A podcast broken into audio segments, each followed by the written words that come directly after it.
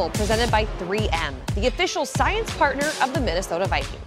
Bye week is complete and Vikings football is back as we welcome you inside the TCO studios for another edition of the Audible presented by 3M. My name is Gabe Henderson. I got Tatum Everett alongside me. And for the first time in the history, the two year history of this show, we got coaches on. We got Vikings outside linebackers coach Mike Smith. Shake and bake. Inside linebackers coach. Shake and bake. Inside linebackers coach Greg Manusky. Shake and bake. Explain that.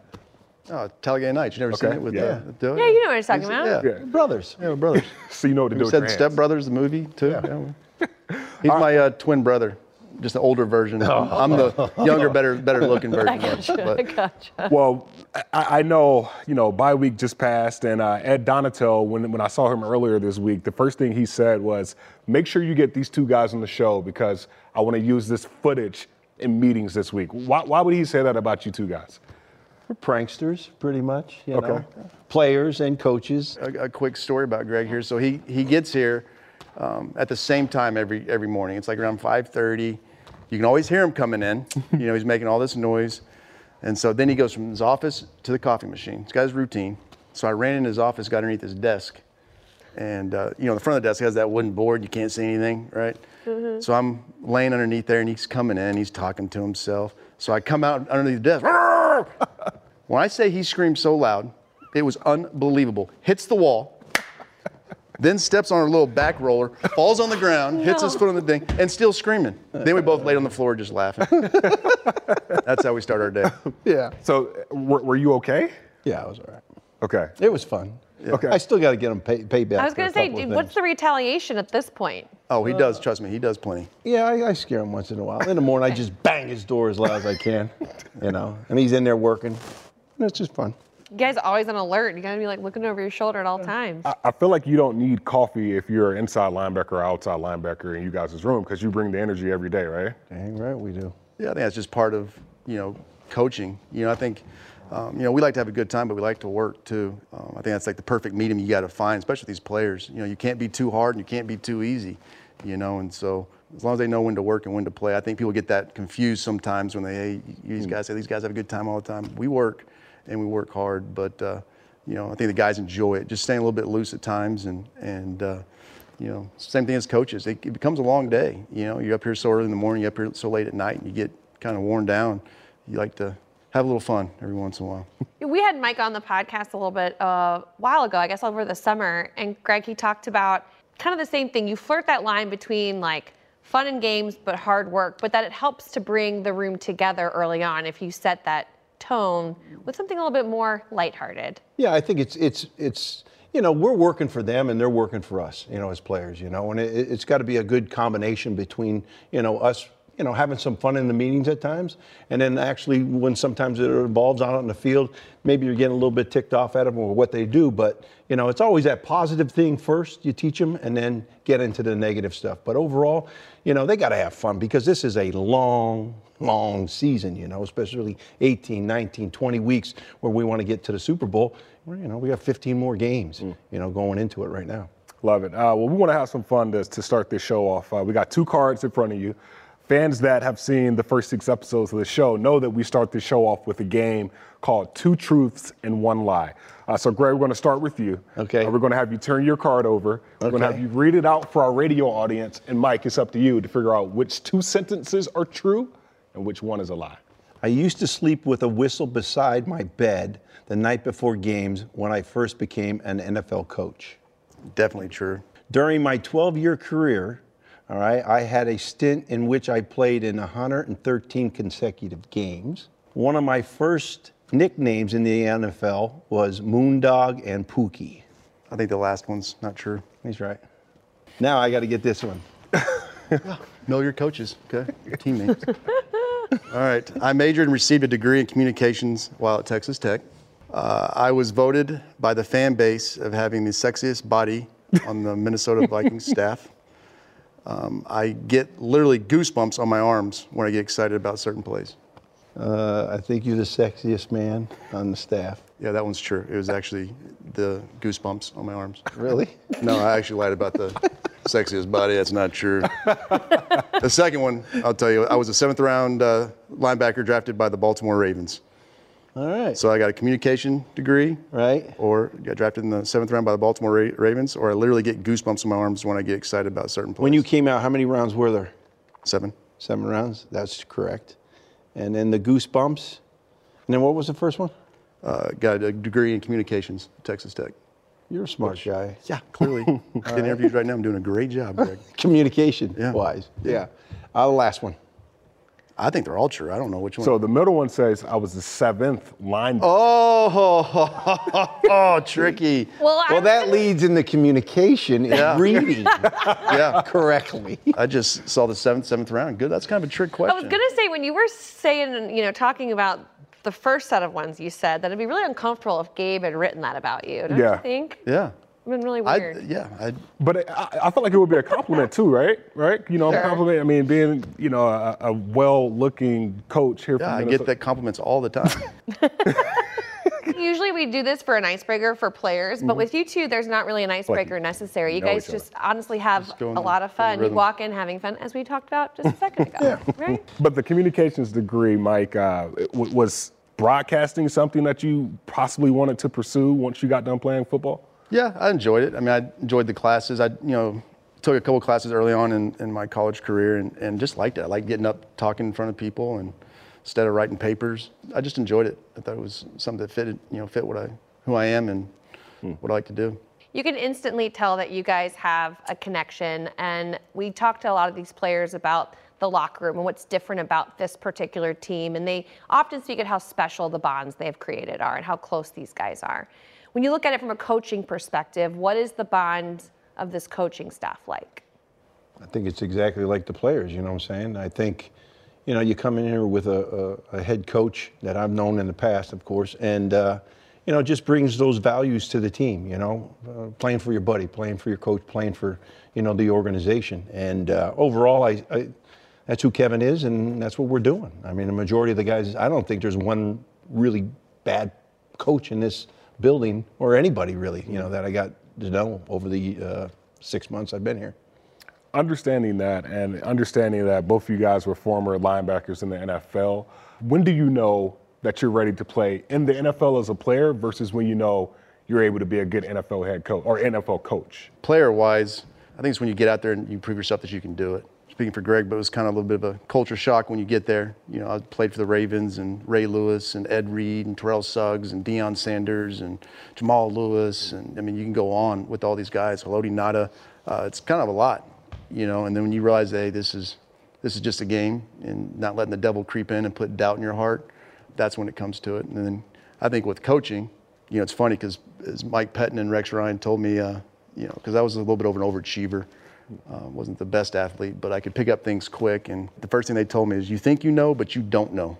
And they couldn't be more true. You know, I mean, there's so much you got to learn about coaching and formations and tendencies and and the reason why you call things. And so it takes time, it takes three or four years to really get a good feel for it. Yeah, when I was in, uh, I was in Mankato, and actually Tony Dungy was our defensive coordinator, mm-hmm. and he came up to me, hey, one of the practices going out. He goes, "You ever think about coaching?" I went, "Heck, no, I ain't gonna be coaching. I'm not doing what you guys are doing."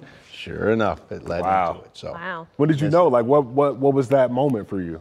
Uh, I think uh, when I was in Sandy or uh, Kansas City at the time, you know, I had a lot of uh, Donnie Edwards, the younger player and stuff. You know, trying to help him out with the calls and things. You know, like give the coach, and the coach knew I was trying to just help him out as much as possible. So, just kind of ran through, and then I decided, hey, you know, I got done playing, took a year off, and then I got right back and I got into coaching. So. I mean, you played in the league under guys like Joe Gibbs, Denny Mm. Green, Marty Schottenheimer. I mean, is that did that? How did that mold? I guess maybe the coach that you are today. Well, I, I, I think all those guys, you know, helped me develop who the person I am and the coach that I am. I think overall, I mean, I had some great coaches, and you know, Dave Adolph was one of my coaches in Kansas City, great guy. I just respected him for what he did and what he did for the players, and try to resemble a little bit of what he does, and care about the players, you know, and care about you know their families and everything, and those relationships that you have with these players, you know, it's it's not it's going to grow over time when we're here for hopefully a long time. Man, well, we don't have any more time in the first segment of this show, but you guys will be here for the second segment. So, Vikings fans, stay tuned. Greg Manusky, Mike Smith, Vikings linebackers coaches will be back for another edition of the Audible after the break. Stay tuned for more of The Audible presented by 3M, the official science partner of the Minnesota Vikings.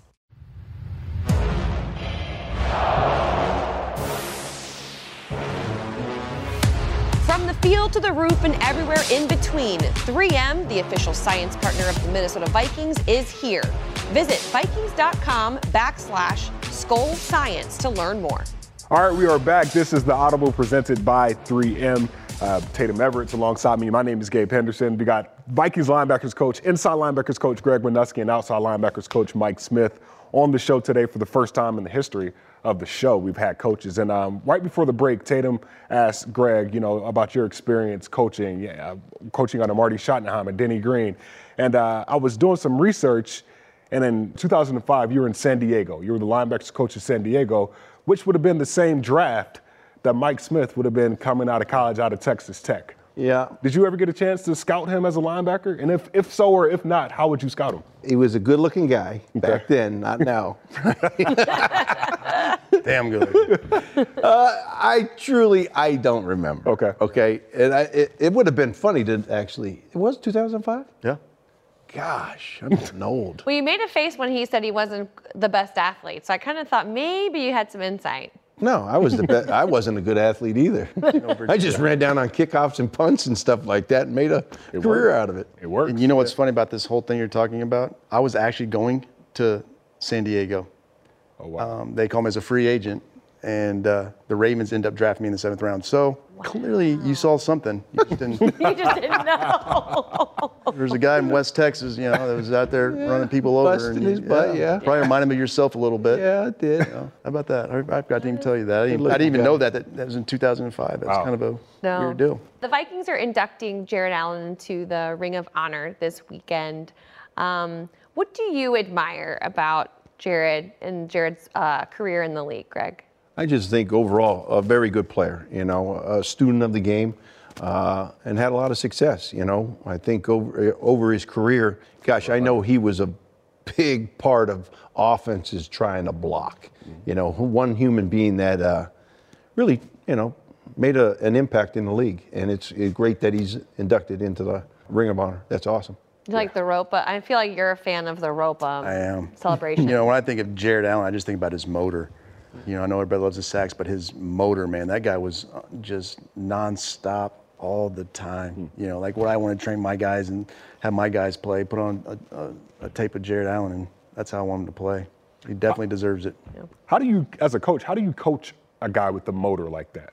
Well, I mean, I, one, I look for guys like that. You know, we talk about drafting. You know, it's times have changed a little bit. And it's kind of find a hard, fi- hard to find guys that have that motor and that are tough. You know, but uh, I think one is you got to find that guy. You're, they're usually born with it. You know, you're born an oak or you're born a willow, and so you try to find those guys, and then when they get here, you got to establish that with the other guys that in your room. You know, bring Za'Darius Smith here, right? And already having Danielle Hunter here, there's a certain way you play. And some of these newer guys that come in the room, like you know Benton, we just got, and you pop on the tape, uh, he's going to be a fish out of water if he if he doesn't play like that. That's that's so impressive that you can come up with these like you got to be an oak or a willow. I, I love these coaching analogies. You heard that one before? I honestly have never heard that one before. You're born, yeah, you're born tough. I never, You're not- I'm not from Texas. I don't. I figured it was a bit of a Lubbock, Lubbock, Texas. Texas slang. That's a little bit of West Texas, I guess. Yeah. West Texas. No, I like that. Well, uh, when you when you look for an inside linebacker, what is is how how important is the motor to you? I think it's huge. You know, I, I like to see guys that can strike, separate, and get off blocks and stuff. You know, and you know, in college now it's a little bit different. You know, there's a lot of you know jet motions, all quarterback keeps and stuff like that. So it's kind of when we played, it was more downhill stuff and trying to hit somebody and do that stuff. But nowadays, with so much motions and shifts and quarterbacks getting the ball, it's more lateral now. You know, with the linebackers. But you know, speed. Can they play in space? You know, and uh, can they cover in space? You know, can they put them up and down? Yeah, we wouldn't have had a shot. Well, you obviously have to learn how to coach that differently. I mean, was that a tough transition? I guess you know, obviously like evolving with the way the game is evolved. Yeah. Yeah, I mean that's you know it's college football now is what you're seeing. Yeah. Everybody's spreading it out, trying to get you in space. That's why you got better athletes put in space, but it's still football. You know, I think people forget about the old school coaching and, and the things that that that uh, you learned along the way. You, they, they still hold true here. It's just there's a little bit things that's changed and Mm-hmm. that you got to adjust with. No, we play the Cardinals on Sunday. Uh, Cliff Kingsbury, he's the head coach of the Cardinals. You guys coached together for three years at Texas Tech, and um, a lot of people, you know, add him to that tree of a guy that you know kind of rein, I wouldn't say reinvented the wheel, but kind of invented the wheel of spreading offenses out, having an athletic quarterback, throwing the ball left and right. When you were the defensive coordinator at Texas Tech, how much did you learn from him and those, you know, spread offenses? Oh, it was huge. I think it was a big part of my learning uh, as a coach because, as you said, it's it's it's getting into the NFL.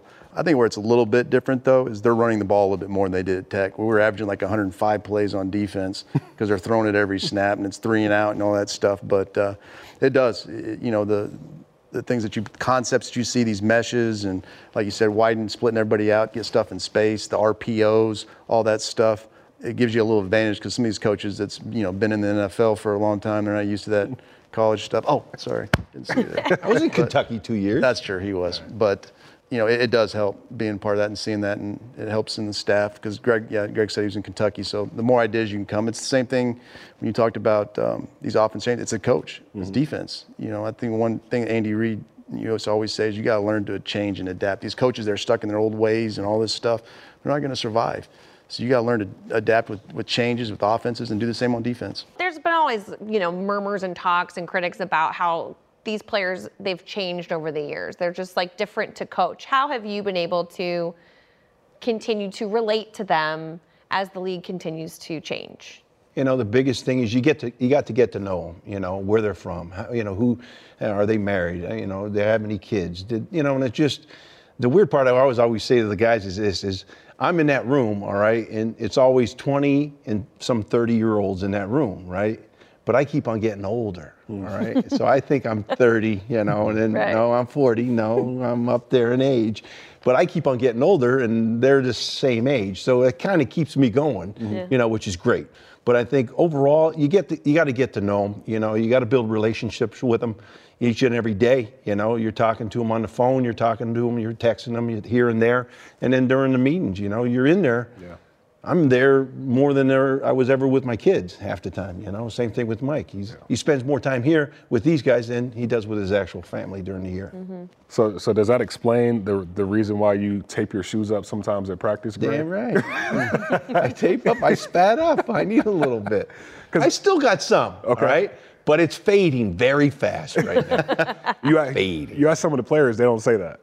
What? They say that you, you still, it's like you're 25 in the room with the juice and the energy. Oh, I got juice now. I got energy, all right? But out there on the field, like I could run real fast, but it's the slowing down that it kills me. You know, my knees, my hips, cheapers.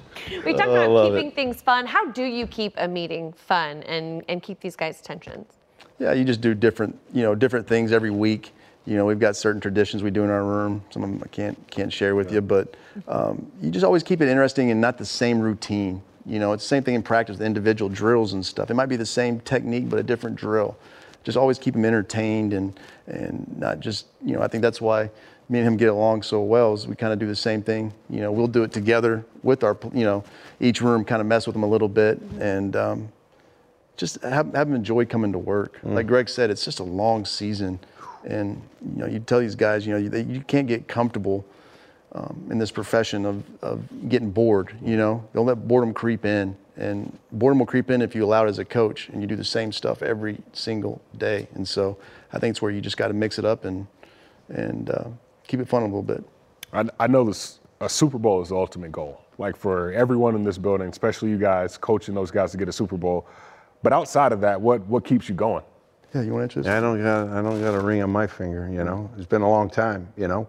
It's so hard to get to that position, you know, and I know Kevin, a couple of guys on our staff have gotten there, which is awesome. I haven't, and uh, I want to get there ASAP. All right. And then and then everybody could kiss my. mm. just get me one of those rings. But you know, I, I what keeps you going is just having fun with these guys. I mean, there's nothing better to me. I, you know, coaching Eric and, and Jordan and Brian and Troy and William and, and Ryan. It's it's just enjoyable to me, and I know Mike's the same way. It's just it's just giving them a little bit of piece of. Uh, knowledge sometimes, uh, what to look at, not what to look at. You know, just certain things that you go through a coaching volume list of things, and then trying to get in their head to see how they learn the best too. You know, I think that's the biggest thing. Does he learn by the board? Does he learn by walking on the field, or is it during practice?